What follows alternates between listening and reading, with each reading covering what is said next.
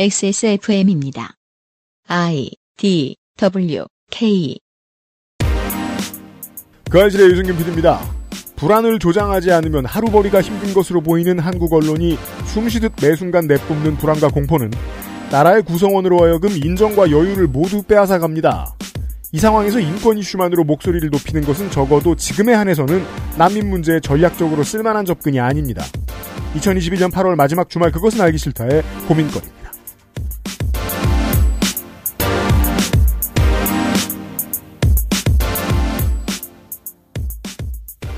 커피 얼음 소리는 윤세민 에디터가 되었습니다. 안녕하세요. 네, 안녕하십니까. 네. 졸립고 피곤한 초가을입니다. 아, 목이 간질간질하네요. 또 환절기라서. 네. 다시 한번 같은 말씀을 드리는데, 비 많이 온 곳이 많습니다. 이때일수록, 어, 아마 이제 그 지자체도 많이 지급을 할 텐데, 마스크, 저, 내리는 시간이 좀 더 짧아야 됩니다. 어, 그렇죠. 네. 이 수해는 기본적으로 도시의 생활 환경을 지저분하게 만듭니다. 네. 네. 마스크 반드시 더 착용하셔야 됩니다. 수해 입으신 지역의 청취자 여러분. 그리고 재빨리들 적응이 됐어요. 마스크 쓰고 있는 거에 대해서. 네. 네, 이제 의식 잘 못하지 않나요? 강의 갔는데 벗으라고 하니까 당황을 해갖고 제가 아니 그냥 쓰고 할게요. 그러니까 어. 계속 쓰다 보니까 이제는 못 벗겠더라고요. 민망해서. 네. 우리가 저 지난주에 이강원 코너에서 말씀드렸습니다만은 제가 이 부르카의 패션 아이템으로서의 기능을 이해하는 데에는 판데믹이 필요했거든요. 음. 이렇게 다 하니까 마스크가 하나도 안 이상하구나 이런 것처럼 말이에요. 비만이 온 곳의 청취자 여러분들 반드시 마스크 벗지 마시고요. 함부로. 예. 아, 잠시 후에 새로운 코너로 인사드리겠습니다. 그것은 알기 싫다는 실천하는 사람들을 위한 노트북 한국 레노버, 고전의 재발견 평산네이처 진경옥, 안심하고 쓸 수 있는 요즘 치약, 리뷰를 확인하면 꾸루꾸루 온유 마카롱에서 도와주고 있습니다. 전 세계 가장 많은 고객이 찾는 노트북 브랜드 레노버. 올 명절 주변의 소중한 사람을 위해 준비하세요. 지금 바로 액세스몰에서 레노버 특가를 확인하세요. Lenovo for those who do.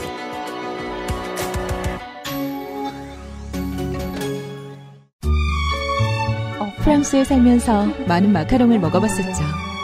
하지만 언제나 만족했던 건 아니었어요. 절 가장 만족시킨 마카롱이 한국에서 왔다면 믿을 수 있나요? 촉촉한 식감, 은은한 달콤함. 제가 마카롱이 기대했던 모든 것이었어요. 네, 온유 마카롱이요. 입안 가득 프랑스의 달콤함. 꾸르꾸르 온유 마카롱. 아, 추석에는 마카롱이죠. 옛날부터 참 전통이라는 게 제가 다 따르는 편은 아닌데 네. 거의 지키는 전통이 추석에는 마카롱. 액세스몰 추석 전통 음식. 네. 마카롱을 예, 색동 마카롱. 네. 마카롱을 예쁘게 빚으면 자식을 예쁘게 낳는다는. 깨는 없어요. 깨송편처럼. 뿌려 뿌려. 근데 한국 마카롱에 갈 때까지 가서 네. 그것도 네. 어딘가에는 있을 거예요. 그러니까 추석 왜 요새 길바닥에 널린 게 솔잎이야? 네. 막뭐 이제 뭐 쑥 마카롱, 인절미 마카롱 네. 이런 거 나왔잖아요. 네. 그러니까. 이제 곧 깨 마카롱도 나올 때가 되지 않았을까. 하지만 보수적인 꾸루꾸루는 어, 전통 마카롱만 다룹니다. 그렇습니다. 네. 진짜 맛있는 간식 꾸루꾸루에서 추석 패키지를 준비했습니다. 네. 어, 전통 음식답게 추석 향기 물씬 나는 포장 그리고 새끼줄로 마감한 고급스러움. 새, 새끼줄이 맞는지 모르겠는데 약간 황토색 그 끈 있잖아요. 이게 광고에서만 deception을 하는 게 아니에요. 포장도 deception 가득해요. 네. 전통 음식이에요. 마카롱 7개, 에그타르트 6개가 담긴 혼합 추석 패키지를 준비를 했습니다. 음. 그 XS몰에 들어오시면은 이 패키지를 보실 수 있는데 네. 전통적인 포장과 전통적인 끈과 전통적인 캘리그라피로 추석이라고 써 있습니다. 네. 지난 설날과 마찬가지로 오로지 예약 판매, 예약 발송으로만 진행될 예정입니다. 그렇습니다. 어, 생산 수량을 정확히 예측해서 만드는 것이 가장 좋은 신선도를 담보할 수 있기 때문에 네. 네, 대량 생산해 놓지를 않습니다. 9월 6일이 첫 발송일이고요. 아마도 마지막은 14일이 될 예정입니다. 부모님들이 떡만 좋아하시느냐? 그렇지 않습니다. 그럴 리가요. 네, 입으로는 신토부리를 외치지만 실제로 맛있는 거 드려보면은 또 맛있게 드십니다. 제가 노인네들을 우습게 보는 이유가 그거죠. 주면 잘 먹어요. 네, 주면 네. 잘 드십니다. 뭐 나도 만들 수 있겠다 이러고 집에서 뚝딱 만들고 혼자 드시고 막 그러세요. 그- 그게 제가 노인네들을 존경하는 이유죠. 네. 한 번 먹어보고 그걸 어떻게? 응. 저, 저 형이도 집에서 막, 오, 할 수 있겠냐고 집에서 막 봉골레 막 뚝딱뚝딱 하더니, 똑같지? 네. 아버지도 그걸 주- 강력분으로 만든다. 아버지는 주전부리를 안 하신다고 그럴 리가 없습니다. 일단 달달한 거 드리면은 매겨 보면. 네, 좋아들 하십니다. 추석에 그간 고마우신 분들에게 하나씩 돌려 보십시오. 네. 보낸 사람의 그레이드가 올라가는 놀라운 맛, 거기에 더해진 고급스러운 포장까지 준비되어 있습니다. 늘 액세스몰 선물 세트에 대해서 제가 강조드리는 말씀이에요. 뻔하지 않은 선물입니다. 제가 자주 가는 동물병원 스태프분들한테 한번 선물을 해드린 적이 있는데 음, 네. 그것 때문인지는 정확치 않습니다만 대접이 좋아졌습니다. 우리 개에 대한. 가끔 남는 껌을 주시고 아, 그래요? 네 많이 주시고 지난 설날 때, 그러니까 진짜 명절 때 마카롱이나 에그타르트가 잘 팔리느냐 네. 의문을 가진 분들도 계실 수 있어요. 그런 분 안 사셨대요. 네. 잘 왜냐면 팔려요. 네. 지난 설날 때 파티시의 두 팔이 아작이 났거든요. 네. 네, 이번에도 그럴 거라고 예상이 됩니다. 지금 그러니까 6개월 동안 열심히 팔을 자라게 해가지고요. 새 팔이 자라서 단 한 명의 장인이 만들기 때문에 판매 가능 수량을 초과하면은 조기 종료될 가능성이 있습니다. 네 온두유 같은 거죠. 네. 네 어, 리밋 제한 상당합니다. 서두르시고요. 네, 다시 한번 말씀드리면 예약 판매로만 진행이 됩니다. 그럼요.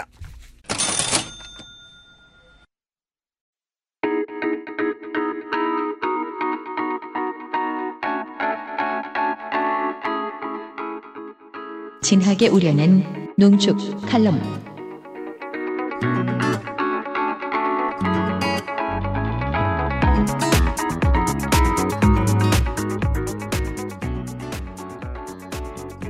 어, 농축 칼럼 시간입니다. 이게 제가 저 이번 주 내내 말씀드리고 있습니다. 제가 어떤 점에서 이렇게 기력이 쇠했는가.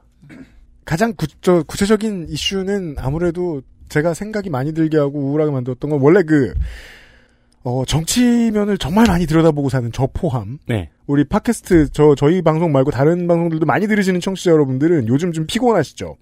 옛날에 친했던 걸로 보이는 사람들이 4분 오열하기 때문이거든요. 그리고 그 이유가 좀 느껴져요 공기로. 자기한테 자리가 오니까 직접적으로 악을 쓰는 사람들이 보이죠. 네, 네. 이러면 개 피곤하죠. 근데 내가 직접 관련이 없을지라도 그렇게 말하면서 싸우고 있는 사람들을 보는 것만으로도 피곤하거든요. 충성도가 높은 사람들에게 더 크게 찾아오는 거죠. 현타. 네.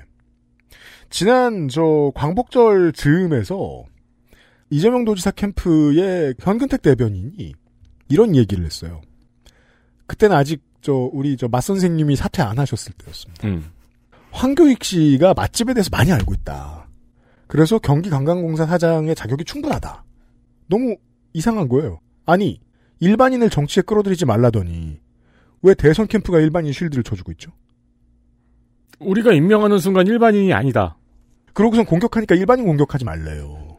그러니까 대선 행보와 도정을 구분할 생각이 없다는 인정을 한 것처럼 저한테는 들렸는데 오히려 그 캠프를 두둔해주고 싶은 마음도 드는 게 정치와 연관 없는 게뭐뭐 얼마나 있어요 음. 세상에 네. 예 이전의 선택으로 우리가 영향받는 영향받지 않는 게 뭐 얼마나 있어요 지금 대한민국 시민들의 선택이 꾸준히 지금처럼 유지된다면 소멸 지역이 넘쳐나고 전체적으로 그 국가 그 커뮤니티가 늙어 죽게 되겠죠. 그 운명이 늦어지지도 않을 것 같아요. 일본하고 닮을 가능성이 너무 높아요. 그리고 아직까지는 없는데 우리나라가 이제 선진국 반열에 들어섰죠. 네. 이 위치에 계속 있다면은 분명히 무역에서도 손해를 보는 날이 오고요. 동아시아의 선진국들이 그 점에 있어서 억울해할 거예요. 일본을 빼고 네. 우린 전범이 아니다. 우린 석유 전쟁에서 누구를 매니플레이션 한 적도 없다. 그런데 왜 우리가 이런 일을 당해야 하느냐. 음. 하지만 멀고 멀리 돌아 돈은 결국 이해관계의 산물입니다. 우리는 어떤 이해관계를 다 포용한 어떤 돈을 벌고 있어요. 그래서 돈 많은 나라는 정치적으로 도의적인 책임이 언제나 큽니다. 그 얘기를 할진 모르겠습니다. 네. 농축산인이 무슨 얘기를 한다고는 했어요.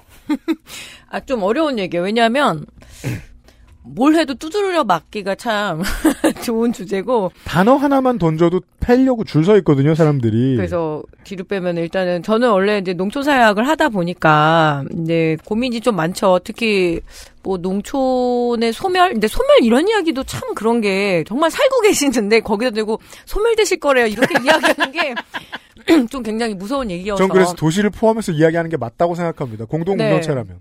그뭐 경기도에서도 저는 지금 사람이 넘쳐나는 남양주시에 있지만 가평군 같은 경우 그리고 포천 같은 경우에는 소멸 예정 지역으로 나왔거든요. 그 한강의 수원을 따라서 올라가면 갈수록 고민이 좀 많이 드는 게 그런 뭐 다문화 문제부터 해서 특히 오늘 난민 문제 뭐 난민 문제를 본격적으로 다루지는 않을 거고 왜냐면 제가 이제 공부가 짧기도 하고 그거에 대한 고민들이 깊지는 않아서 네.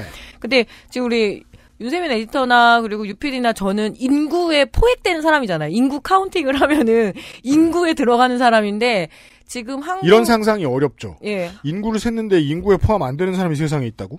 많죠 우리나라에. 네. 그래서 그 제가 늘 얘기하거든요. 소멸 안 되실 거니까 걱정하지 마라. 왜냐면 지금 머릿수로 계산이 안 되는 꽤 많은 3, 40대의 젊은이들이 농촌에 존재를 하는데 다만 낯빛 자체가 우리가 많이 익숙한 그 얼굴들이 아니라는 것뿐이죠. 네.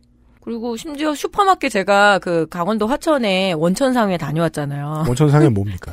어쩌다 사장 그 조인성하고 차태현이 출연했던데 저도 한번 궁금해서 아 진짜 그냥 궁금증으로 간 거예요? 뭐 겸사겸사 어, 다녀왔는데 겸사겸사. 일은 일부러 만들지. 근데 거기 그 슈퍼마켓에 동남아시아 출신의 이주 노동자들이 굉장히 중요한 고객이죠. 그 네. 뿐만 아니라 다 그래요 전국적으로. 시골 시골 시골 시골을 돌아다니다 보면은 거기도 이제 마트가 있잖아요. 네. 그럼 마트의 외관이나 들어갔을 때 마트의 분위기가 도시하고는 많이 다르죠. 네. 거기 굉장히 이국적인 향신료와 재료와 식재료들이 이미 엄청나게 많이 구비가 되어 있습니다. 예, 근데 파는 할머니는 80이야. 근데 이제 너무 턱턱 그런 걸 잘 내주시고 그렇죠. 그리고 이제 워낙 또 돼지고기 좋아하는 그 커뮤니티가 있어서 지난번에 봤는데 그 원천상에는 아니고 이제 제가 출장 많이 다니니까 아이스크림 넣어놓는 그 이렇게 문 뭐라죠 미닫이 문이라고 해야 네, 되나? 위에서 여는 예, 빙땡 뭐 이런 거기서 이제 제공해 주는데 그 바로 근데 옆에 삼겹살을 엄청 잔뜩 올려놓는 거예요. 그러니까 그 좋아하는 그 냉동 해산물이랑 음. 어 이걸 누가 먹나 그랬더니 그렇게 자주 와서 사서 먹는다고. 그렇죠. 예. 그 저도 많이 보진 못했습니다만 농어촌 지역 이제 그 읍 정도 이제 타운으로 가 보면 슈퍼는 똑같아요. 네. 음.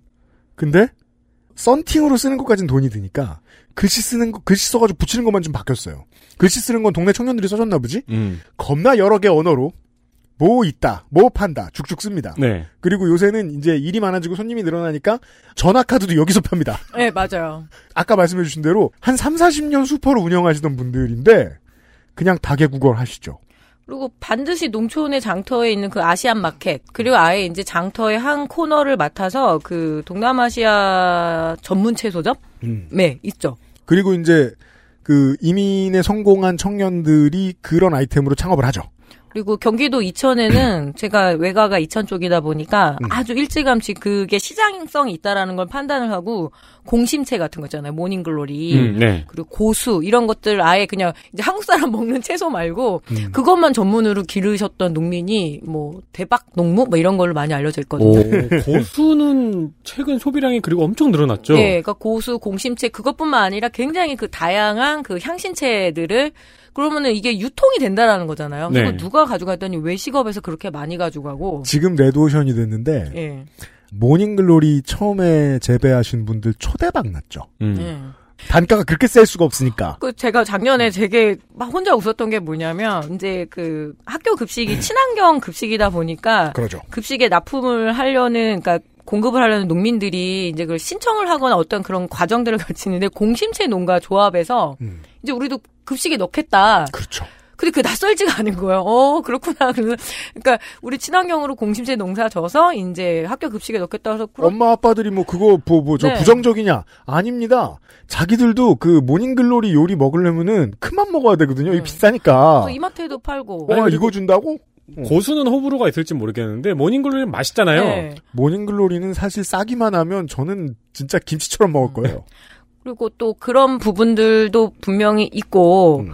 어또 현실적으로 뭐 이런 거죠. 하나로마트에서 한참 참 논란이었는데 음. 그 수입산 과일 파는 거, 뭐 바나나나 뭐 이런 거. 왜 하나로마트는 농민들이 조합원이기 네. 때문에 음. 그것 때문에 항상 욕을 먹거든요. 그런데 하나로마트에 되게 좋은 핑계가 뭐냐면 음.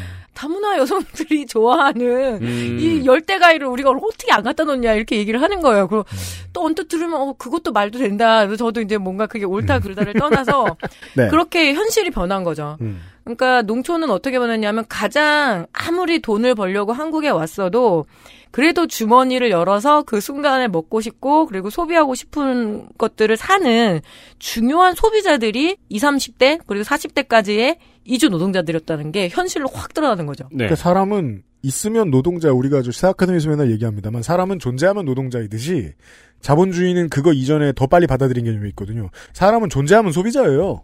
그리고 우리가 굳이 대항해 시대를 안 해도 음. 예. 인류는 그런 식으로 문화를 확장시키고 발전해 왔다고 배우지 않았나요? 아 그러니까 우리가 빨간 김치를 먹을 수 있는 거라니까. 어, 그래서 제가 친한 그 박땡땡 셰프님은 음. 이렇게 전국을 돌아다니면서 이제 면, 면탐식을 많이 하시는데 뭐 박찬일 셰프 뭐 죄지었어요? 예. 왜 이름을 숨겨야 돼? 아, 그맛 선생님 때문에 아서 내가 이글을 숨겨야 되나 보다 했는데 아, 아니 맛 선생하고는 다르지. 아 근데 잠깐 맛전 선생님 다르다고 생각해요. 그 대한민국 치킨전 추천사 맛 선생님 쓴 거 아세요? 그럼 찢어. 아, 나 괴로워. 나 그래가지고. 막, 마 선생님 그 언론에 나올 때마다 그 내 책도 막 누가 이렇게 찢는 퍼포먼스 하는 거 아니야? 말면서. 책임지고 정은정의 정치 생명을 끊어버리겠어. 아, 그 우리 출판사 사장님. 어, 근데 이제 박찬 셰프님이나 이렇게 돌아다녀 보면은 정말 맛있는 그 베트남 국수는 부여 이런 데 있는 거예요. 아 그래요? 왜냐면은 이제 진짜로 이렇게 아, 그건 100%예요, 100%. 어느 정도 이제 아이들을 키우고 난 다음에 조그만 가게를 얻어서 만드는데 이게 고향의 맛인 거죠. 진짜 어. 오리지널리티하게. 그러니까 그 이민이란 단어는 법적인 효력을 가지니까 이민이란 단어 말고 정착이란 단어가 더 좋을 것 같아요. 정착 10년에서 20년 됐다. 20년이 보통 적당합니다. 예. 애, 뭐, 애가 엄마의 나라로 돌아가는 경우도 있고, 뭐 취업하는 경우도 있고, 아무튼 커서 이제 독립해요. 그러면 그때까지 이제 부부가 모아놓은 돈을 가지고, 어, 뭘 할까. 근데 이게 또 심리적인 문제예요. 신랑은 이상하게도 좀 더 패시브한 사람이에요. 음. 마치 그, 저, 저, 스롱피아비 선수 남편이 사실 2010년대의 내조 왕이잖아요. 그렇죠. 아무것도 모르는 사람을 세계 최고의 선수로 키워냈으니까. 네. 그런 것처럼 그냥 내조를 해요, 신랑이. 이영만리의 새로운 삶을 정착하러 와본 경험이 있는 아줌마가 창업을 합니다. 2000년대 초반에 집중적으로 결혼 이주 여성들이 와서 이제 다문화 가정을 꾸렸는데 그런 여러 조서들이 있죠. 그래서 뭐 여성가족부들가 이 연구를 되게 많이 해놨어요. 어쩌면 이제 다문화 가족 그리고 돈 잘 썼어요. 예. 이거에서 계속 지금 5년 동안 장기 프로젝트로 해서 올해 또 다시 이제 세 번째 조사에 대대적인 조사에 들어가는데 그냥 그때의 그 어리 아기들이 지금 이제 30대에 진입하는 그런 상황이 좀 됐거든요. 90년대 말에 이주를 하면. 네. 근데 이 이주 여성들의 그 패턴이 있어요. 뭐냐면 초반에 보통 이제 시부모님들을 모시거나 그리고 이제 농촌에서 일을 할 때 엄청난 그런 스트레스에 노출이 돼서 그렇죠. 어떤 삶의 만족도가 되게 떨어지는데 그래도 한국이 어떻게든 저쨌든 해서 이제 그 다문화 가정 지원센터가 있거든. 다문화 가족 지원센터가 각 지자체별로 있고 그래서 거기서 어떤 프로그램들을 운영을 하고 그리고 그 커뮤니티를 꾸리는 거죠. 네. 뭐 농촌에 가면 그게 특징이에요. 한 마을에 베트남 지금은 베트남 비율이 제일 높아요. 베트남 출신의 여성들이 비율이 제일 높고 예전에는 중국이 압도적으로 높았는데 맞습니다. 이제 중국은 국력이라고 해야 되나요? 그렇게 올라가다 보니까 더 이상 이렇게 결혼 이주를 하진 않거든요. 그냥 중국의 도시로 가죠. 네. 근데 네. 이제 베트남 여성들이 가장 높은 비율을 차지하니까 동네에 이렇게 아름아름해서 베트남 소위 말하는 월남댁들이 되게 많아요. 근데 음. 그 옆에 마을은 뭐 방글라데시면 또 방글라데시 커뮤니티가 그려지 그게 약간 지역별로 이렇게 맞습니다. 맞습니다. 그룹핑이 돼 있는데 음. 이 스트레스가 현격히 줄어드는 때가 뭐냐면 10년 차를 고점을 찍고 음. 왜냐하면 어느 정도 이제 육아의 부담이 덜어지는 거죠. 아기 때 진짜 힘들거든요. 음. 근데 이제 어느 정도 아기들도 학교에 가고 그리고 시부모님이 돌아가시기 시작하면서 그렇죠. 그러면서 스트레스가 확 내려간다는 조사가 있어요. 아니, 네. 그게 뭐 패륜적이지 않은 게 네.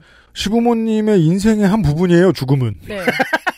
그리고 그 다문화 네. 그뭐 편의상 그냥 다문화 가정 여성 그러니까 뭐라고 이렇게 참 표현하기 되게 기네요. 다문화 음. 가족 가정 출신의 가정 여성이 시부모들이 너무 진한 사투리를 쓰고 있는 문제 때문에 음. 보통 이렇게 아주 외진 농촌으로 농어촌으로 많이 들어가고 특히 어촌도 진짜 많거든요. 방언이 언어가 되죠. 예.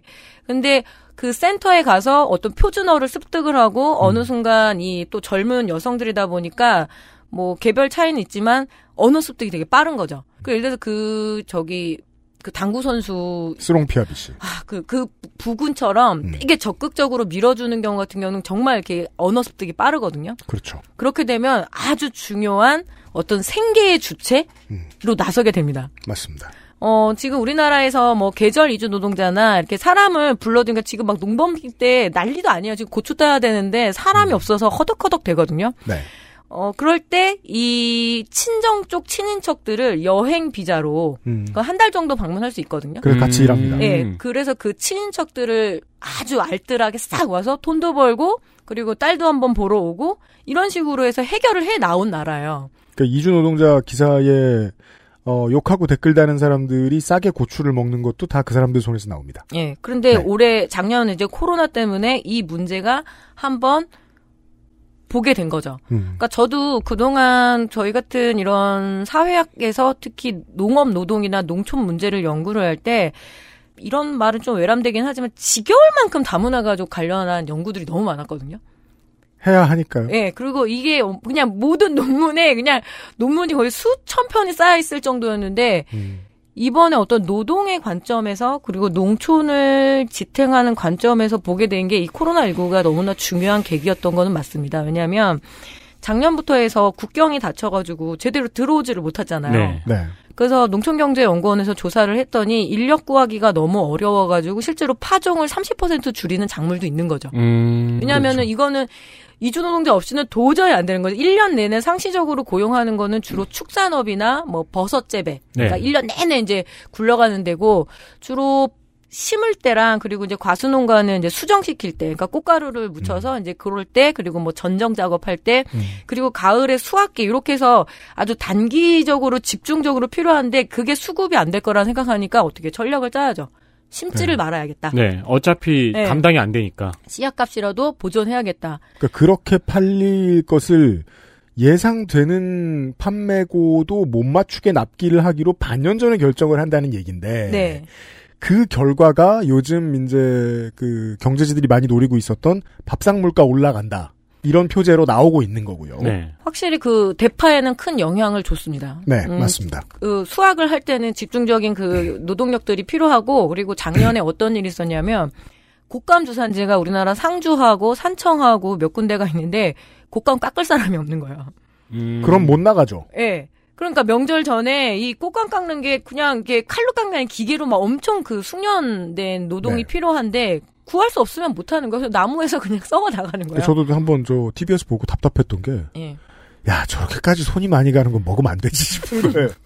요즘 때가 어느 때인데 진짜 손 많이 갑디다. 그러니까 예. 직간접적으로 그 한국의 모든 먹는 문제에 다 개입을 하는 거죠. 벼농사 빼고는 다 들어온다고 보셔도 됩니다. 특히 올해 이제 고추가 지금 올해 풍년인데 네.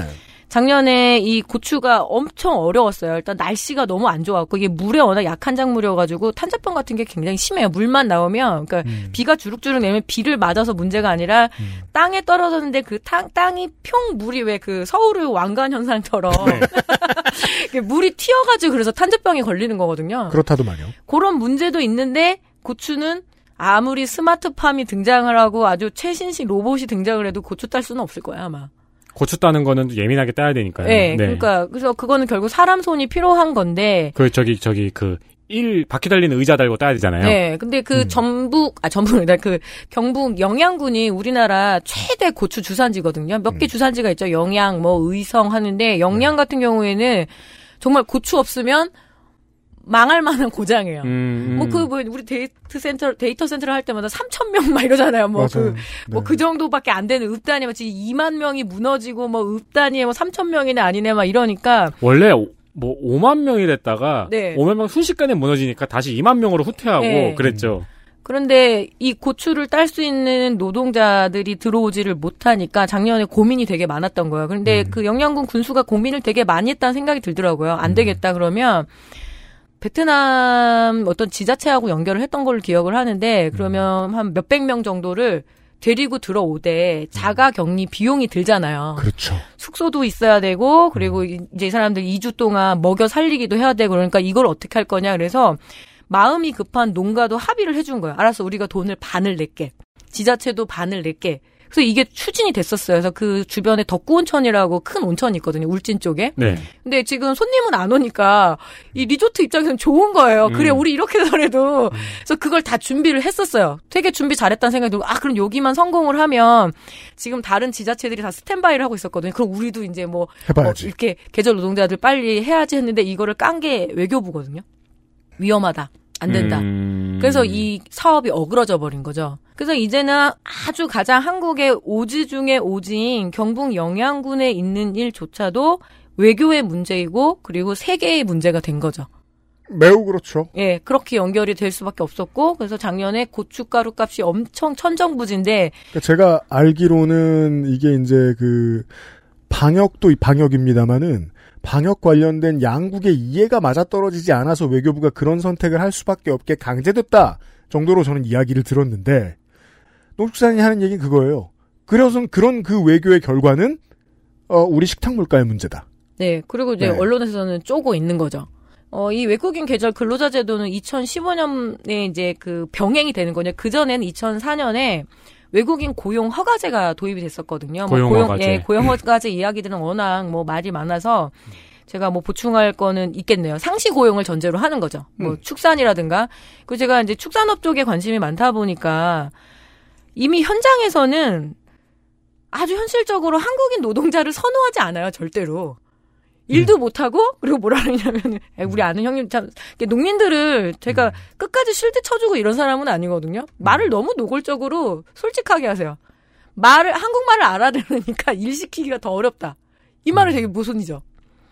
그러니까 자- 아주 간단한 작업 지시만 받고 일을 하는 외국인 노동자들이 훨씬 더 성실하고 음. 불만도 없고 근데 한국인 노동자들은 그렇지 않으니까 아예 이제 현장에서는 주로 그리고 이제 연령대가 워낙 그 젊다 보니까 네. 외국인 노동자들을 선호를 하고 예전 같으면은 한 10년 전만 해도 한국인 그 노동자들과 그리고 외국인 노동자들의 임금 차이가 있었거든요. 네. 그러니까 남성 한국인 노동자가 가장 높고 그리고 그 다음 높은 게 이제 뭐 남성 외국인 노동자 이런 식이었는데 이제 그 차이가 아예 없어졌어요. 어 그래. 아, 네. 그래요? 그리고 퐁- 보통 이제 뭐 장목에 따라 차이가 있지만 자, 재작년 기준으로 12만 원에서 아주 어려운 작업인 경우에는 15만 원까지였는데 지금 올해 상반기에 그 양파 수확이 정말 어렵거든요. 음. 노지잖아요. 네, 네, 그렇죠. 그러니까 이게 엄청 떼약밭에서 해야 되고 그리고 수박 같은 거는 상상해 보세요. 수박 수확하는 거. 수박이 진- 허리를 굽혀가지고 그 무거운 거를 무겁죠. 그것도 우리 소박 딸 때 꼭지 보잖아요. 네. 꼭지 안 다치게 따야 되고 근데 요새 이제 꼭지는 이제. 이제 꼭지는 이제 제거하는 걸로 그래서 하도 네. 그게 문제니까. 근데 네. 그런데 그렇게 되면 20만 원까지도 치솟더라고요. 음. 근데 사람이 그나마 없는 거예요. 그래서 올 상반기에 농촌에서는 정말 사람 구하는 아비 교환이 벌어졌는데 어떤 식으로 벌어졌냐면 그래서 알았어 알았어 하면서 이제 인력 그 센터들도 이제는 그 소개소 음. 소개소의 십장이라고 해야 될까요? 대표라고 해야 될까요? 한국 사람이 아니에요. 그렇죠. 한국에 정착한 외국인들이 아주 절반 정도는 소위 말하는 합법, 음. 그리고 한 절반 이상은 미등록 이렇게 좀 섞어가지고 아예 작업단처럼 다니거든요. 음. 그러니까 예를 들어서 무 작업단 같은 경우는 제주도부터 겨울에 시작을 해서 가을에 강원도까지 이렇게 이주를 하면서 작업을 하죠. 우리나라가 그래도 기- 국토가 길다 보니까. 네. 근데 이 점- 길드네요. 네 맞아요. 음. 그래서 무 하는 사람은 무만, 배추 하는 사람은 배추만, 그리고 과수 테크니션이네요. 예, 그리고 가장 고급 테크니션이 뭐냐면 이 전정 작업이라고 하거든요. 나무에. 가지치기. 예, 가지치기 열매가 맺을 만한 아주 튼실한 걸 남기는데 이거는 고급 기술이어서 그래도 여전히 한국인들한테 좀 맡기는 영역이었는데 가지를 볼 줄 아는 사람이 네. 아니잖아요. 최근에는 달인들이 나오기 시작한 거예요. 음. 예, 이주 여성들 중에서 눈썰미가 좋고 아주 솜씨가 좋으면 그러니까 이제 또 그쪽도 과수도 또 선호도가 넘어가고 뭐 이런 여러 가지 과정을 거치다가 보니까 겨우 알았어 그럼 그 옆에서 17만 원 주는데 알았어 알았어 그럼 우리가 18만 원에 맞춰 놨대요. 근데 제가 아는 그 농민회 형님이 그런데 옆에서 18만 5천 원을 불러서 아침에 뻔히 보이는데 바로 저 건너편에 다른 집으로 가버린 거죠. 음. 그러면 그 작은 동네에서 얼마나 어, 세민이하고 나하고의 그 관계가 있잖아요. 그렇죠. 지금 그런 것도 없는 거예요. 의리, 인심 이런 것도 없이 너무나 절실했기 때문에 특히 지난 봄에 연초에 그 팥값, 대파값의 영향이 몇 가지가 있었는데 그 중에 하나가 너무 갑자기 또 추운 거예요. 추워가지고 냉해를 입은 것도 있지만 대파 뽑을 사람이 없었던 것도 너무나 컸다라는 거. 왜냐면 주산지가 진도 같은 데거든요. 음. 겨울 대파 같은 경우에. 근데 진도까지 와서 진도 대파. 예, 아. 일을 할 만한 사람들은 없었다. 그리고 지금 같은 경우에는 앞으로는 이제 이 가격으로 못 먹는다라는 건 전 되게 확신해요. 아주 싼 건 싸지만 어 기본적으로 비쌀 수밖에 없는 그 품목들이 좀 보이는 거죠. 그게 지금 2021년 현재 우리가 먹고 살아왔던 현 뭐라 그럴까 현실이라고 해야 될까? 이게 철없는 도시 사람들이 봤을 때는 진짜 앞뒤가 안 맞는 얘기죠. 그 도시의 정치충들이 봤을 때는. 농촌 지역의 표심은 훨씬 보수적이고 네. 그 보수적인 표심을 대표하는 정치인들이 다 들어와서 군수를 하는데 왜 저 사람들은 개방적인 이민 정책에 목숨을 걸까? 그러니까요. 외국인 계절 노동자 제도가 굉장히 중요했던 게 뭐냐면 2015년에 시작을 했을 때 지자체가 아 뭐야 막 이렇게 신청을 했을 때 몇 명이 몇 명을 신청했냐면 33명. 어, 우습게 봤군요. 네, 2015년에 첫 입국자가 33명이었는데 그 다음부터는 제발 인력을 더 늘려달라고 각 지자체별로 매달리게 되고 특히 이 가을에 열매를 수확해야 되는 과수, 고추 그리고 곶감 이런 쪽은 그냥 거의 매달려 그래서 작년에 원래 5천 명쯤 들어왔어야 되는데 그게 못 들어온 거예요. 근데 그것도 네. 항상 모자란 숫자거든요. 충분하지가 않아서 도시의 언론이 너무 이 문제에 대한 보도를 등한시했다는 생각이 드네요. 네. 되게 중요한 사회 현상인데. 그 어쩜 이렇게 좀뭐 당장 저만 해도 그냥 1순위 모자르대 수준만 알고 있었지 이렇게 심각한 상황 오히려 더 불러달라고 더 들여보내달라고 울며 애원하는 상황인 줄은 전혀 몰랐네요. 설렁탕 집에 가서 파 들어있는 그 바구니를 언제 뺏어 가시나. 어 그렇죠. 이제 저 인심 좋을 때는 한 2, 3분. 네. 값 올라가면 20초입니다. 음 팍팍팍팍 집어넣어야 돼. 그렇죠. 이거를 모르고 멍청한 사람들은 뭐 한국 정부의 착한 척 같은 댓글을 달고 앉았던 거죠. 이제 농민들 입장으로 가면 이제 목숨 걸린 문제. 지자체장 입장으로 가도 목숨 걸린 문제였던 거예요. 네. 제주도에서 지금 농사를 짓고 있는데 너무 인력난이 심하니까 제주도가 약간 인건비가 조금 육지보다는 좀 싸거든요. 음. 근데 지금 그렇게 얘기하더라고요. 외국인 노동자, 특히 농업 분야의 외국인 이주 노동, 이주 노동자는 완전 고용 상태래요. 그리고 이분들이 고르는 거야. 좋은, 좋은 작업장을. 간식으로도 고를 수도 있는 거고요. 그렇죠. 혹은 30분이라도 좀 먼저 끝내주는 데를 고를 수도 있고요. 아 그래서 임금 수준이 동일한 수준까지 올라온 것도 있군요. 그렇죠. 일도 잘해요. 그거는 네. 정말 확실하다라고 다들 아는 거죠. 일 잘한다는 건 이제 고용주들이 경험으로 체득을 했겠고요. 예, 그러니까 이게 반복적인 일이다 보니까 저도 옛날에 우리 집에 이제 과수 농사를 짓다 보니까 과채 농사를 짓다 보니까 성격이 비슷한 일들을 갈 때 농활 갔을 때 제가 포도봉지를 한 2,500장을 씌웠거든요. 음. 근데 진짜 잘하는 베테랑 그 아주머니들 3,000장을 씌운다는 거예요. 그래서 다음날 갔더니 저희 그 학생 대학생 숙소에 저를 데리고 가고 싶어하는 할머니가 오셔서 저를 콕 찍었어요. 나 쟤 데리고 가고 싶다고 일당을 해내는 거죠. 네, 그냥 네. 저도 그냥 그런 단순 일을 워낙 어렸을 때부터 했었으니까. 네. 어쨌든 지금 그 고용 허가제로 들어오게 되면 기본 3년에다가 농장주가 원해서 나 이 사람하고 더 하고 싶다 그러면 1년 1년, 4개월. 예, 1년 10개월 더 늘려가지고 최대한 4년 10개월 정도까지 할 수 있어요. 네. 근데 계절 노동자는 3개월 기본적으로 음. 조금 더 원하면 5개월. 근데 작년에 이런 난리들을 겹치니까 농식품부와 그리고 외교부와 여러 가지로 고민을 해서 아 그럼 기왕 지금 만료된 고용 허가제로 들어왔는데 이 만료된 외국인 인지 노동자를 그러면 계절 노동자로 전환을 하자. 바로 출국 필요 없이. 네, 그거 더 해라. 스포츠 용어로 10일 단기 계약이라고 하죠. 네. 네. 장기 계약이 끝난 선수.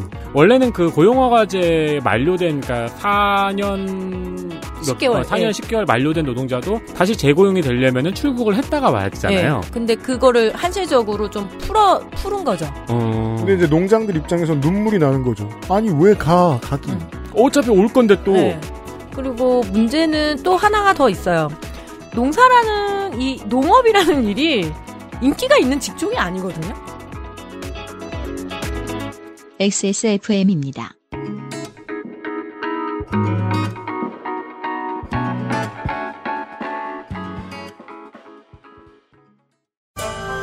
노경. 노경 중 으뜸이라여 시베리아 알타이 지방에서 자란 사슴뿔. 인삼. 불로장생을 위한 원료 중 가장 높은 평가를 받은 것이 고려 인삼이었습니다. 버섯 그 질긴 생명력을 벗삼아 면역을 생지황. 냉기를 가진 뿌리 식물로 인삼 녹용의 온기와 만나 음양의 절꿀. 제주산 봉개꿀 깊은 풍미와 진한 농도로 이 모든 것을 담아 신경오 평산네이처 요즘 치약은 판매액의 10%를 소아암 재단에 기부합니다. 나누고픈 사람들의 치약. 좋은 치약, 요즘 치약. 초일류 글로벌 PC 브랜드 레노버에선 내가 원하는 컴퓨터를 customizing 할 수 있다, 없다? 지금 엑세스몰에서 확인하세요. Lenovo for those who do.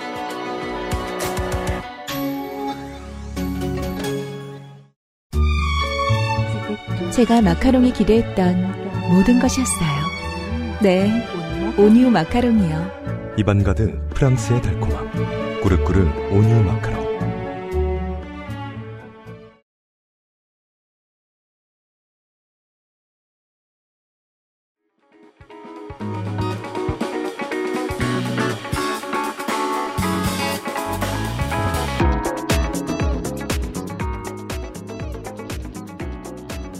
경기연구원에서 이렇게 심층 조사라고 해서 이제 경기도권 내에 엄청 많은 외국인 이제 농가 들어올 수- 수밖에 없어요. 공업부터 해갖고 농업까지. 네. 심지어 어업도 있어요. 경기도는. 어, 그럼요. 예.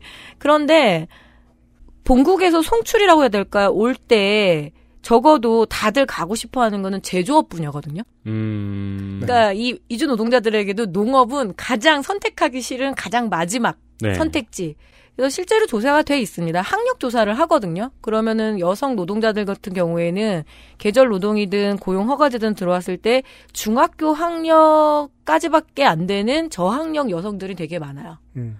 그래서 빨리빨리, 가 작업이 되게 단순한 면이 있기 때문에 아주 그 언어 실력이 뛰어나거나 이럴 필요가 없는 일들이 되게 많거든요. 음.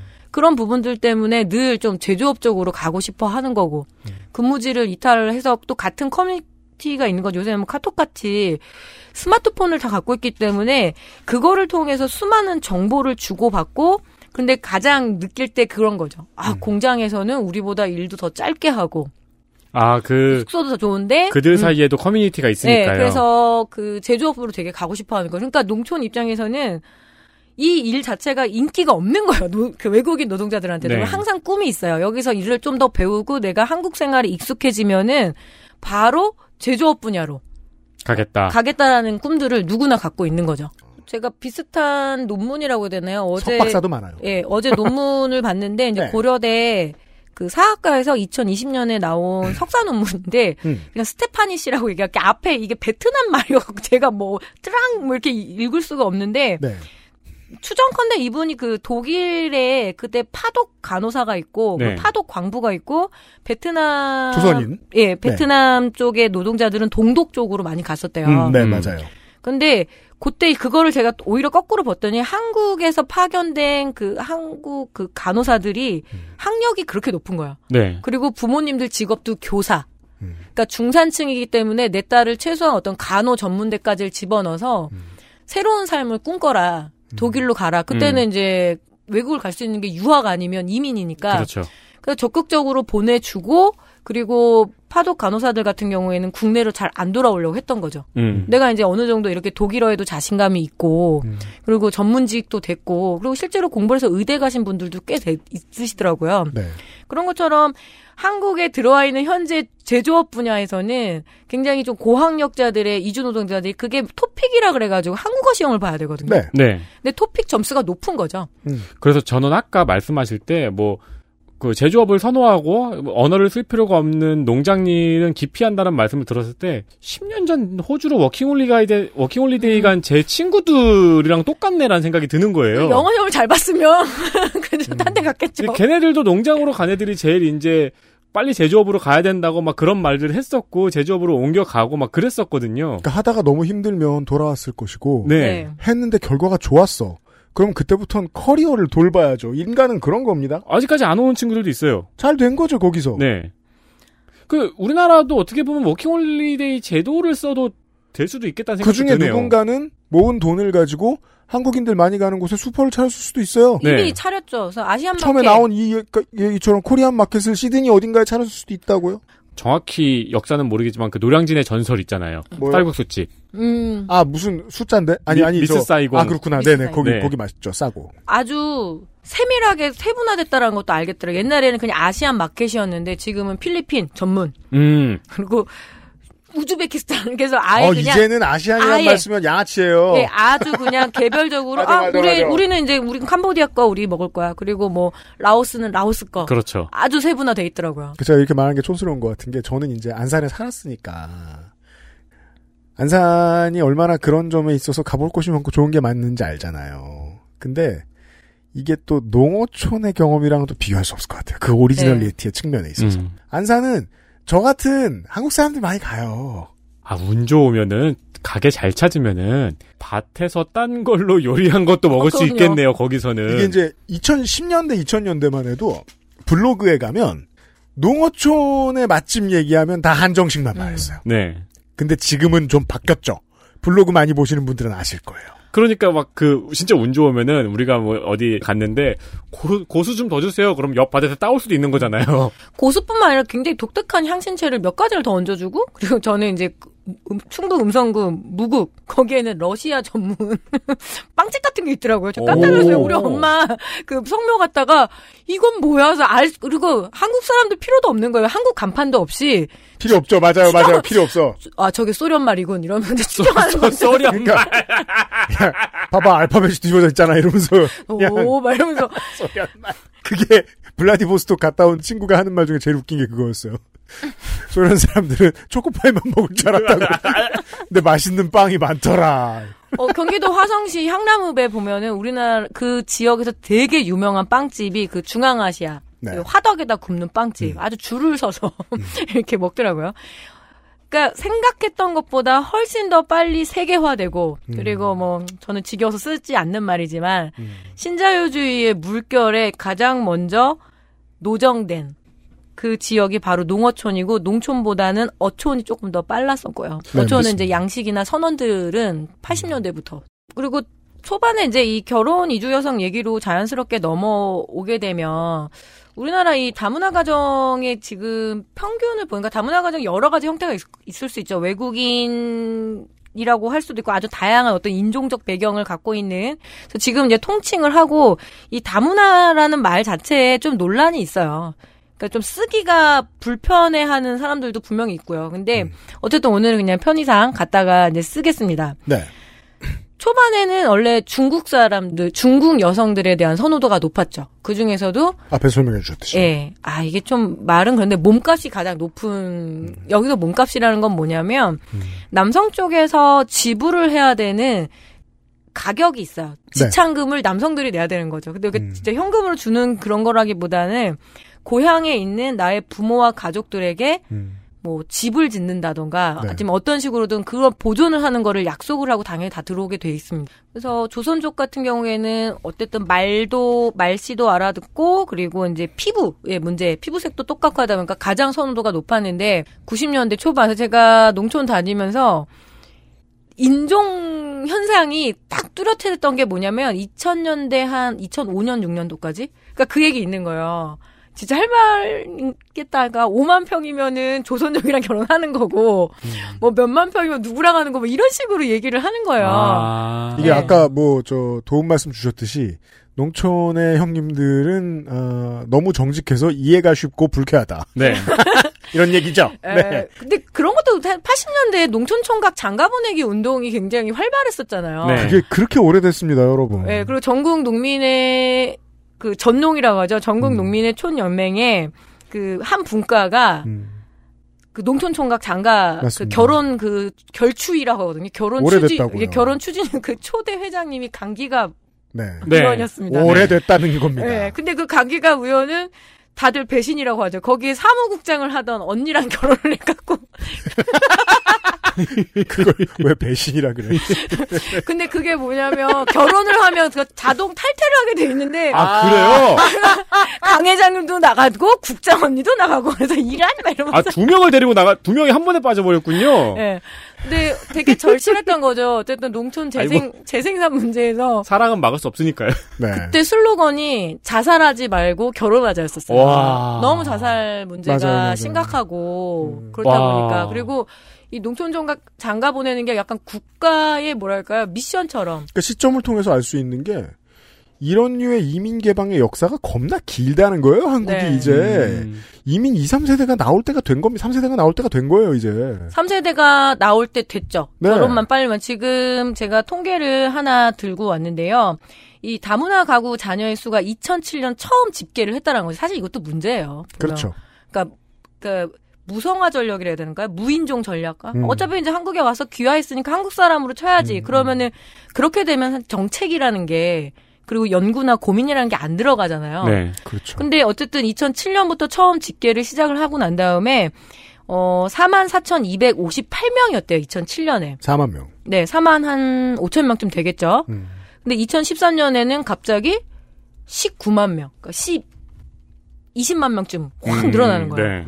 2018년에는 24만 명쯤으로 늘어나고 그렇게 뚜뚜뚜뚜 가다가 지금 그, 어, 통계를 보게 되면 2018년도 기준으로 해서 만 6세 이하의 어린이가 11만 4,125명이 예, 다문화 가정 출신이고요. 어, 6세면은 3세대. 네, 그럴 수도 있고요. 아니면은 아직 이제 최근에 도- 들어오신 이거는 이제 수도 이제 있고. 농어촌 도시 다 합친 거니까요. 네. 그리고 만 7세에서 12세 이하의 미취학 아동이 9만 2,368명이거든요. 네. 네. 음. 구로나 그 안산도 마찬가지인데 초등학교에 입학하는 학생들 다수가 다문화 가정 출신들 네. 많은 거죠. 네. 예.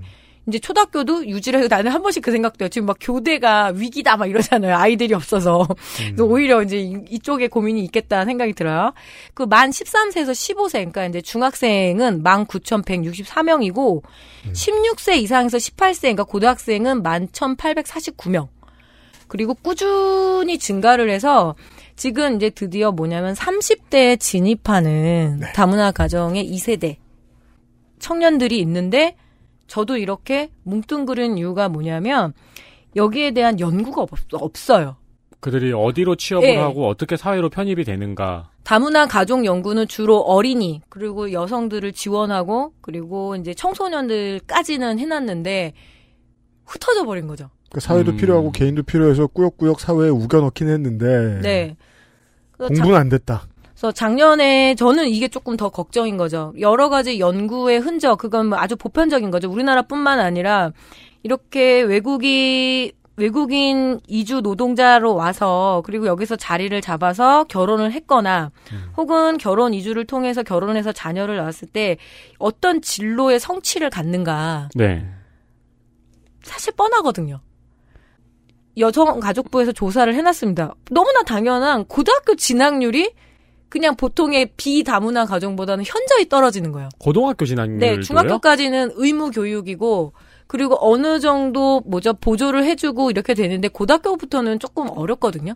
그러니까 고등학교 진학률이 떨어지고 우리나라에서 고졸이라는 타이틀을 안 가진 사람들이 못 가진 사람들이 어떻게 살 것인가 음. 이런 거고 그리고 한동안은 우리나라에서 원래 이 혼혈이라고 그냥 이렇게 뭉뚱그려 버렸는데 군대에서 신체 검사까지는 받지만 제대로 된 그 군 생활을 할 수 없으니 면제한다 이런 조항들이 있었대요. 네, 네. 옛날에는 차별- 그랬어요. 차별이 차별을 받을 네네네. 것을 우려해서. 네. 음. 근데 우리나라 혼혈인 1대 협회장이 가수 윤수일 씨였더라고요. 네. 어, 그것도 하여튼 뭐 그랬었는데, 어, 피부 색깔로, 그니까 나는 군대를 가고자 원하는데 못 가는 거죠. 피부가 너무 티가 나는데, 왠지 우리 세민 씨가 지금 티가 너무 나는데, 새까맣게 타가지고. 그런 얘기 많이 했어요. 예.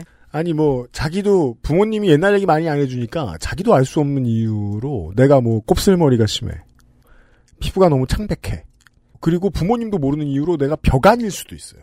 오드아이일 수도 있어요. 네. 이유도 알 수 없는 어떤 걸 가지고 군대 면제를 받는 사람들이 있었어요. 그냥 편안하게 생각하면 아싸 개꿀 하고 말지만 기분 나쁘죠? 그렇죠. 아니 그리고 여기까지 들었을 때 일단 1차원적으로 가장 먼저 드는 생각은 미국에서 흑인 청년들이 깽단이나 마약 판매 음, 쪽으로 많이 네. 빠지게 되는 원인과 동일한 코스로 가고 있는 거 아닌가. 물론 우리나라에서 예. 마약 판매를 하진 않겠지만 어쨌든 간에 사회로 정상적으로 편입이 되지 못하면은 결국 또 다른 부작용을 낳고 그 부작용으로 인해서 또 차별과 혐오가 마- 더 심화되고 그 코스를 우리는 알잖아요. 네, 유리천장의 결과는 늘 안 좋아요. 그래서 2007년에 처음으로 다문화 가정 자녀에 대한 파악을 했고 그때 만약에 19살이었다라면 지금 우리 딸내미만한 나이였다라면 14년이 지났기 때문에 지금 33세거든요. 33살. 네. 그러면 아주 활발하게 밥벌이를 해야 될 나이인데 그렇죠. 저도 잘 안 눈에 안 들어와요. 그리고 이게 농촌에 남아 있느냐? 아니 저도 그런 경우도 못 봤어요. 그러니까 중고등학교까지 다니는 다문화 가정 자녀들은 봤지만 나이가 성년이 돼서 가정을 이루고 다시 부모와 사는 경우는 저는 한 번도 본 적이 없어요. 음. 그렇게 돌아다녔는데도. 그리고 그때 만약에 13살의 중학생이었다라면 지금 20대 후반, 27세. 그리고 20대 초중반에서 이제 지금 이제 30대까지도 막 내달려 가는데 그런 얘기들을 합니다. 조사를 했을 때 엄마가 한국어에 굉장히 능통하고 적극적인 성격이고 어떤 가족의 지지를 받았을 경우에는 너무나 빤한 얘기를 지금 계속 하고 있는 거예요. 자기가 성취하고 싶은 진로의 목적이 있는 거예요. 자기는 예를 들어서 대학을 가가지고 뭘 해가지고 뭐 어떤 직업으로서 내가 이렇게 살 거야라는 계획이 있는데 네. 안타깝게도 고령의 저학력 남성 농민이 나의 아버지일 확률이 훨씬 더 높았다라는 거죠. 엄마는 30대인데 아빠는 60대. 음. 이런 경우 너무 많잖아요. 그래서 그렇죠. 매, 심지어 매매혼이다 뭐 이런 얘기도 있고 인권 차원으로 얘기하자는 건 오늘 아닙니다. 그렇게 이야기를 하기 시작하면 오늘은 진척시킬 수 있는 이야기가 없어요. 이미 벌어진 현실에 대한 이야기를 하는 거거든요. 그러면 이 질적 연구를 해놨을 때 엄마는 새로운 삶을 찾아서 오고 굉장히 진취적인 사람들인 거죠. 이 낯선 나라에 어, 한국말도 모르고 그리고 이제 베트남 여성들이 너무 추워서 고생을 진짜 많이 하거든요. 당연합니다. 이렇게 추울 줄 몰랐다. 그래서 왔는데 그래도 적극적으로 이 아이들을 공부를 시키기를 원합니다. 그게 되게 강한 커뮤니티가 네. 중국. 중국 커뮤니티고 여기서 최근에 되게 재밌는 현상을 본 건 뭐냐면 중국은 이제 우리는 이 바운더리에 들어가고 싶어 하지 않아요. 음? 왜냐하면 본국이 엄청 부자 국가가 됐고 음, 그래서 나는 좀 다르다 이런 거죠. 음. 우리 아이들은 대학도 갔고 공부도 시켰고 그러니까 이게 이제 국 국력이라고 그러나요? 국력 네. 차이에 따라 다 이제 들어오게 되는데 이 30대 혹은 20대의 젊은 엄마들은 열심히 가르치고 싶고 그리고 최소 읍내까지 나가고 싶어해요. 학원이 있으니까. 가급적이면 내가 어 군단이 있으면은 뭐 인근의 청주시라든가 이런 쪽으로 유학을 보내고 싶어 하는데 이민자 부모님은 어느 나라에 가든 그렇죠. 애를 열심히 공부시키고 싶어 합니다. 네. 근데 부모님이 아니라 엄마만 엄마만 예. 아빠는 아, 내비도 돈도 없는데. 음. 어 아니면은 이런 얘기를 하는 거죠. 그냥 뭐 이거 농사 짓게 하면 되지. 그래서 그 부분이 갈등이 다문화 가족 내에서의 이 자녀 교육에 대한 갈등들이 굉장히 크고 저한테는 마음이 아픈 이야기죠. 왜냐면 고향에 있는 저의 친인척들의 이야기이기도 하니까 아이들의 가정통신문이 왔을 때 그것을 초등 저학년일 때는 이 고령의 아빠가 그래도 해석을 해주지만 중학교부터는 못 읽어내요. 무슨 얘기인지 몰라요. 사실 저도 그래. 우리 아들 가정통신문 이게 뭐야? 막 이러면서 헷갈려요. 그래서 뭐. 소련 말인가? 고, 고령도 아니잖아. 심지어 요새는 다 스마트폰으로 오잖아요. 가정통신문이. 그래서 거의 다 주로 놓치죠. 저는 그래서 참여를 전혀 못하는데 그런 부분들 그리고 숙제를 봐줘야 되는 것들. 그래서 한동안 여성가족뿐만 아니라 이런 고민들을 해서 아버지 교육이 필요하다라는 이야기들을 굉장히 많이 했습니다. 음, 그동안 이제 다문화 가정 여성들이 어떤 언어 교육이라든가 그리고 생활 적응 훈련이라든가 집중적으로 했다가 생각해 보면 80년대부터 필요했던 건지도 모르겠어요. 네. 이 사람들이 아무것도 모르고 새로운 문화에 정착해야 하는 사람과 결혼해서 이제 100년을 살아야 되는데 신랑들이 준비가 필요할 거 아니에요. 네. 근데 그런 걸 계속 안 해주고 있었다는 거잖아요. 시도한 곳, 즉 아버지 학교를 열었던 곳들은 아주 좋은 성과. 왜냐 안 해본 거를 해보면 굉장히 큰 성과죠. 왜 우리도 운동 안 하다 하면 굉장히 그것처럼. 알았어요. 어 그래서 굉장히 그게 효과가 있었다고 음. 이야기를 하는데. 그렇죠. 아 이제 앞으로도 이렇게 해야지라고 꿈과 희망을 저 같은 연구자들이나 혹은 활동가들이 가졌겠죠. 근데 음. 이미 성년이 돼서 둥지를 떠나버린 이 30대 청년들이 어디로 갔을까? 그걸 근데 집계를 못할 건 아닐 텐데요. 하긴 하는데 이제 국적이 이제 완전 한국이 돼버렸잖아요. 네. 여기서 그런 부분들도 있고. 그죠. 중요한 건 사회적 존재감의 문제. 음. 네.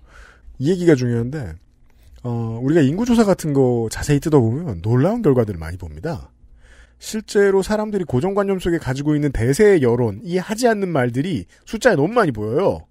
그 중에 오늘과 관련해서 중요한 거는요, 이제는, 어, 국군의 사병, 쫄병들, 네. 우리가 했던 국군의 사병 가운데 1%가 이민 1.5 2세대입니다.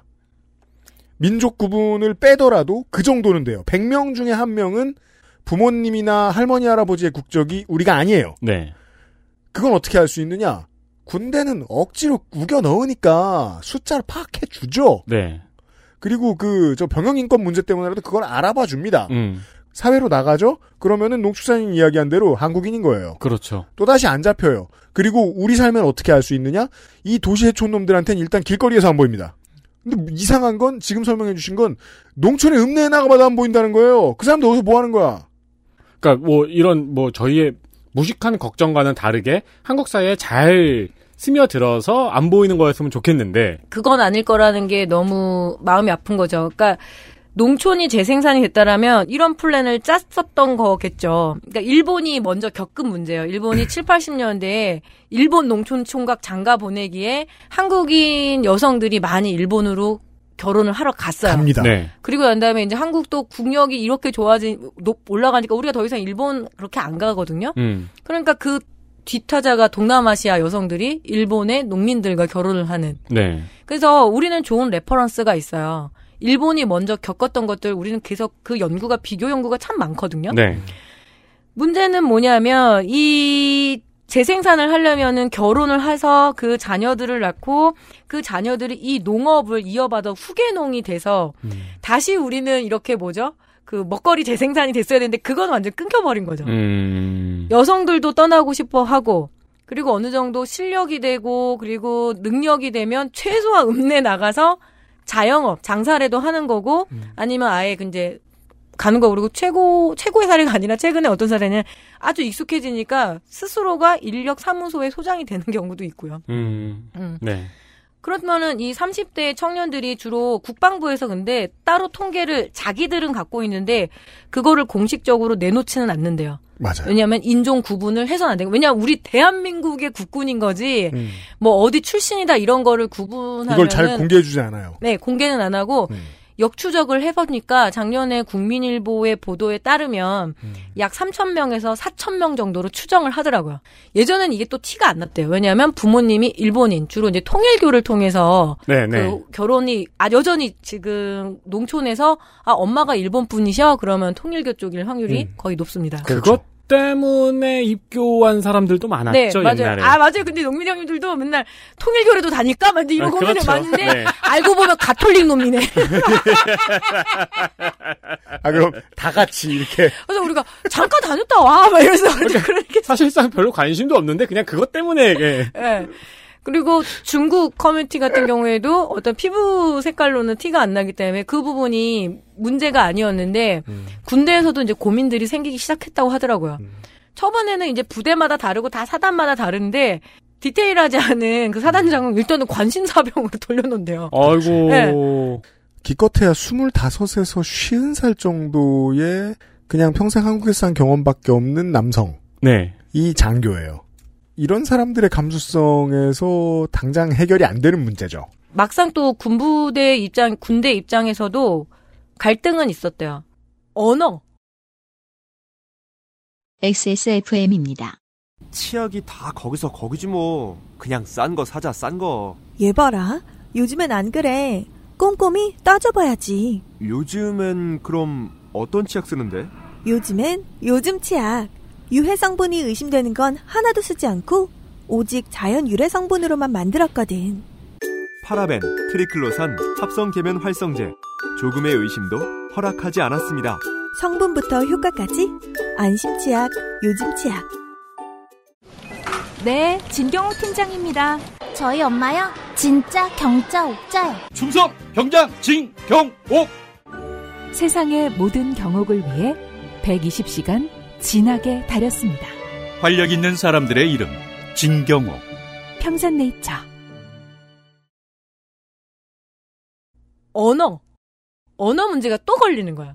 근데 우리는 그냥 보통 그래도 한국에서 살면 뭐 스무 살 넘었고 그러면은 한국말들을 당연히 할 거라고 생각하는데 말을 하는 것과 그리고 언어를 구사하는 거는 좀 다른 문제잖아요. 그러니까 이제 병과를 결정을 할 때 복잡한 병과는 안 되는 거예요. 어, 이것 빼고 저것 빼고 하다 보면 약간 깊이 병과가 있다면서요. 맞아요. 그런 맞아요. 음. 식의 문제들도 어느 정도 제기가 됐었고 오히려 이제 중국은 굉장히 공부 열심히 시킨다 그랬잖아요. 음. 그러니까 부대에 가서도 하사관도 지원할 수 있었고 음. 그리고 이 언어를 통해서 중국어라는 이 이중 언어를 구사를 할 줄 아니까 오히려 그걸 다 살려가지고 굉장히 사업도 잘하고 군생활도 잘하고 하는데 음. 나머지가 되게 문제였고 어떤 에피소드가 있어요. 부모님 엄마가 러시아 분이신 거예요. 네. 딱 보면은 백인 네. 그런데 질문에 10개 중에 8개, 그러니까 군복을 입고 휴가를 나오면 지- 받는 질문이 뭐겠어요? 음. 카츄 사냐? 음, 음. 네, 저 같은 사람들은 모르거든. 저게 카츄사 옷인지 우리나라 옷인지 그 질문하는데 사실 자기는 영어를 아예 못하는 거야. 그죠. 왜냐면 중학교 중퇴급이더라고요. 실제로 입고 있는 것도 그냥 국군 옷일 것이고 네. 근데 답답하죠. 그러니까 여기에서 이제 그 개인의 입장으로 돌아가 봐야죠. 한국인이야. 한국인이니까 군대 갔지. 네. 예비역 병장이야. 근데 난 평생 눈이 파랄 거야. 그래서 평생 외국인이 듣는 질문을 들을 거예요. 그걸 막아줄 책임은 결과적으로는 국가에 있어요. 그런 고민들도 있고 국방부에서 여러 가지로 제가 지난번에 설날 기사 아 설날에 그 뭐라고 그러죠 우리 뭐 우리 브리핑 할 기사 때 읽기. 네, 빨리 했을 때 준비하세요. 잠깐 말씀드렸지만 그 채식급식 음. 문제도 무슬림 병사에 대해서 대비를 아니할 수 없다라는 속내가 있다라고 하더라고요. 네. 이게 이제 그냥 먼 발치에서 천리 바깥의 세상에 대해서 이 말 저 말 하는 사람들은 지금 국방부의 괴로움을 모를 거예요. 실제로 숫자로 드러나고 케어하지 않으면 안 되는 상황, 실전력에 문제가 생기는 상황이 닥칠 것이라는 게 눈에 불을 보듯 뻔한 상황. 네. 여기에서 대체 이 여론이라는 게 무슨 소용일까 하는 생각이 듭니다. 한 시간 동안 듣고 나니까. 그렇죠. 예. 숫자는 전투력이니까요. 네. 유지를 하겠다고 결심을 한다라면 지금보다는 훨씬 더 전향적이고 그리고 뭐랄까요 조금 합리적이라는 말은 저도 뭐 이렇게 선호하진 않습니다만 우리가 필요한 거예요 솔직히 말씀드리면 그리고 이미 와 있고 음. 거의 80% 90% 이주 노동자로 다 대체가 돼 있었는지 이미 10년에서 거의 20년까지도 가 있거든요. 네. 그럼 지금 이렇게 삼겹살 좋아하는 나라에서 이렇게 치킨 좋아하는 나라 에서 어떻게 대응할 것이냐. 그리고 그 이주노동자 노조에서 지금 20년 넘게 고용허가제 폐지를 주장을 하는데 상황이 이렇다면은 일손을 구하는 쪽 입장에서도 고용허가제가 없는 게 혹은 또 이건 아까 기간이- 얘기했던 군단위 정치인들하고 동일한 입장이라고 봐야 되는 거죠. 네. 이주노동자 노조가. 네. 노조가. 좀 고용허가제 기간을 더 늘리던가. 최근의 그게- 사례는 그 한우를 키우시는 농가였는데 네. 이 고용 허가제로 들어와서 계속 연장을 연장을 일을 너무 잘하는 거예요. 그리고 아주 좋은 축주였어요. 좋은 농장주에서 너무 관계도 돈독해서 이 사업을 물려주고 싶은 거예요. 자기 자식들은 이 뭐 관심 없으니까. 예, 소를 기를 생각도 없고 근데 근데 그리고 그런 사명들이 있는 분들이 있으세요. 어쨌든 우리나라도 가난했던 나라고 이 기술을 잘 배워서 잘 살았으면 좋겠다는 그런 정말 선의가 넘치거든요. 음, 그리고 제정신인 기업주는 믿을 만한 일꾼한테 물려주고 싶어 하지 보통 자식보다는요. 네. 저는, 저는 그렇게 생각해요. 그런데 안 되는 거죠. 그러니까 되죠. 입양 문제를 고민을 하시더라고요. 음, 성인이면 또 입양 안 되나 봐요. 그러니까 입적시켜가지고 이게 고전으로 돼야 되는 거예요. 입적이구만. 네 입적을 시켜서라도 이 일을 물려주고 싶은 거죠. 음, 자기 일이 귀하니까. 네. 그리고 아까우니까. 네. 농촌 곳곳에서는 아주 다양한 이 외국인들과의 에피소드가 넘쳐나고 있다라는 것. 예. 네. 이런 얘기였습니다. 그, 저는 국가로 말할 것 같으면 어떤 국가는 어떤 지역을 보통 영토가 중요하니까 어떤 지역에 살고 있는 사람들의 커뮤니티죠. 저는 그 커뮤니티 전체가 소멸하는 것도 나쁘지 않다고 생각해요. 소멸을 결정할 수도 있지 왜? 음. 그리고 하, 그, 그 합리적인 시민들이 그렇게 선택할 수도 있잖아요. 당장 뭐 내가 할 수 있는 건 뭐 이세를 낳든 입양하면서 키우는 것밖에 없는데 그거 안 하겠다. 그냥 뭐 옛날식으로 말해볼까요? 내 대가 끊어진다. 그게 뭐가 문제예요? 그거 괜찮아요. 네. 근데 인간은 어떠한 레거시를 살려놓고 싶어 하기도 하잖아요. 그 방금 기업주에 대한 이야기를 해주셨는데 농장주에 대한 이야기를 해주셨는데 내가 잘해놓은 걸 그 다음에 어떻게 이어가줘서 그 다음에 어떻게 될지 내가 죽은 지 뒤에 알아볼 수는 없지만 어떻게 될지 궁금하다. 이래서 계속 남겨 사람들은 기록을 남기기도 하고 사람들한테 물려주기도 하고 어딘가에 적어놓기도 하고 쓰기도 하고 그렇죠. 그런 마음이라면 지금의 이민 정책은 고려를 다시 할 필요는 있을 것 같습니다. 네. 구체적인 얘기는 아니고 그냥 첫발에 대한 얘기입니다. 저는 그냥 다 죽어도 된다고 생각해요. 누가 어. 누가요? 그러니까 장기적으로 다 죽어도 생 everybody dies. We, we all we all die. 그러니까 좀 장기적으로 저는 이 나라가 소멸해도 괜찮다고 생각해요. 그것도 좋은 선택이라고 생각해요. 그리고 개인이 그렇게 선택, 아, 똑같은 얘기를 하게 되네. 가상의 돈을 구경만 하다가 아파트 껴안고 그냥 죽는 어른들도 괜찮은 선택이라고 생각해요. 음. 그게 마음에 든다면 그래 되지. 근데 전향적인 무언가가 필요하다고 느끼는 사람들은 다르게 생각할 필요가 있겠습니다. 그리고 그게 너무 많이 다가와 있고 도시촌 놈들은 정말 모른다. 그렇죠. 예. 네. 요런 이야기를 드렸습니다. 아, 농축칼럼 첫 시간이었습니다. 네. 첫 시간이었어요. 아까 있- 전에도 했었다면서요. 뭘 해? 처음이지. 아우 아까 원래 이 코너 이름이 농축 칼럼이었어요. 물어보니까 원래 농축 칼럼이었다고. 아, 그렇게 생각은 했죠. 음, 새로 지은 코너 이름이에요? 예, 1년, 지, 저, 제목은 1년 전에 지었는데, 자꾸 저 딴소리 하면서 안 나와가지고. 아 진짜요? 제가 네. 부담스럽더라고요. 뭐가요? 네, 웃기고 있어. 또- 정말, 정말 웃기고 있어. 말 제일 많은 사람이. 아니 그리고 연주 나는 이경혁은 못 이겨. 그러니까 그건, 그건 좀 자웅을 겨루기가 쉬운 일은 아니야. 그렇지만, 연재를 그렇게 하시면서 뭐가 더 부담스러우세요? 아, 근데 또, 그또 준비를 해야 된다라는 부담이 좀 있더라고요. 첫 시간이었습니다. 어 그러면은 지금 저희는 이제 편집하기 전에 녹음을 하고 있잖아요. 네. 그럼 뭐 시그널도 생기고 그렇죠. 했겠네요. 네. 근데,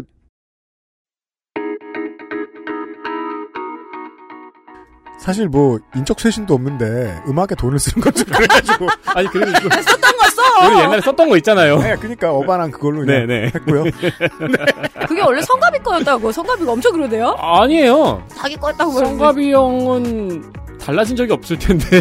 그래서 성가비가 정치를 하면 안 되는 거예요. 거짓말이 일사물놈이네. 내가 그런 류의 느낌의 음악을 성가비한테 넣어줬을 리가 없잖아. 너 똑바로 임마. 너, 너 다음 주 와서 얘기해. 다다음 주인가? 토토로일 텐데. 농축산인가? 함께 인사를 드리죠. 가끔 농축칼럼으로 찾아뵙겠고요. 오늘 하신 말씀을 들어보니까 이 농축 칼럼이 좀 자주 있긴 있어야 되네요. 정기적으로 모르는 게 너무 많아요. 칼럼은 뭐 한 달에 세 번씩 쓰니까요. 저는. 그러니까 듣느니, 듣느니 새로운 소리다 싶으신 여러분들이 계셨을 겁니다. 네. 여러분들에게 새롭지만 생각하지 않으면 팥값이 왜 올랐는지 알 수 없는 여러분 근처에 있는 어, 몰랐던 시끄러운 이야기들을 전달을 해드리도록 하겠습니다. 네. 그 위피님도 이렇게 기사를 너무 많이 본다고 지쳤다고까지 말씀을 하시는 분인데 왜 이런 걸 모를까요? 모른 척 하는 거 아니에요? 언론 탓은 그만하겠습니다. 제가 농정신문을 덜 봐서 그런 것 같습니다. 아 그럴 수 있겠네요. 저의 동료 농정신문. 더 자주 읽어야 되겠다. 어, 다음 주에 헬마우스와 함께 돌아오도록 하겠고요. 어, 그리고 덕진이 나옵니다. 두주 연속 남양주 섹션 시간입니다. 다음 주에 나온다고요? 네. 어, 몇 시죠? 확정됐네요. 네. 그러니까 몇 시죠? 몰라, 4시 이후에 집에 네. 가게. 아, 아니, 중요하잖아요. 깨워야지. 제가 그 관리실로 콜할게요. 그 연결돼요. 그 아파트 내부에. 제가 그, 저, 서유럽 시간대로 덕진을 상대하기로 했거든요. 그래서 그냥 서유럽의 낮 시간에 미리 전화해가지고, 일어나, 이 새끼야! 그 저기 캡스에 연락하면 깨워주십니다. 틀림없이 덕질인과 토요일에 아 헬마우스 코너 목요일 금요일로 찾아뵙도록 하겠습니다. 428회 그것은 알기 스타일 들어주셔서 감사합니다. 안녕히 계세요. 다음 주에 또 만나요. 예, 고맙습니다. 감사합니다. XSFM입니다. I D W K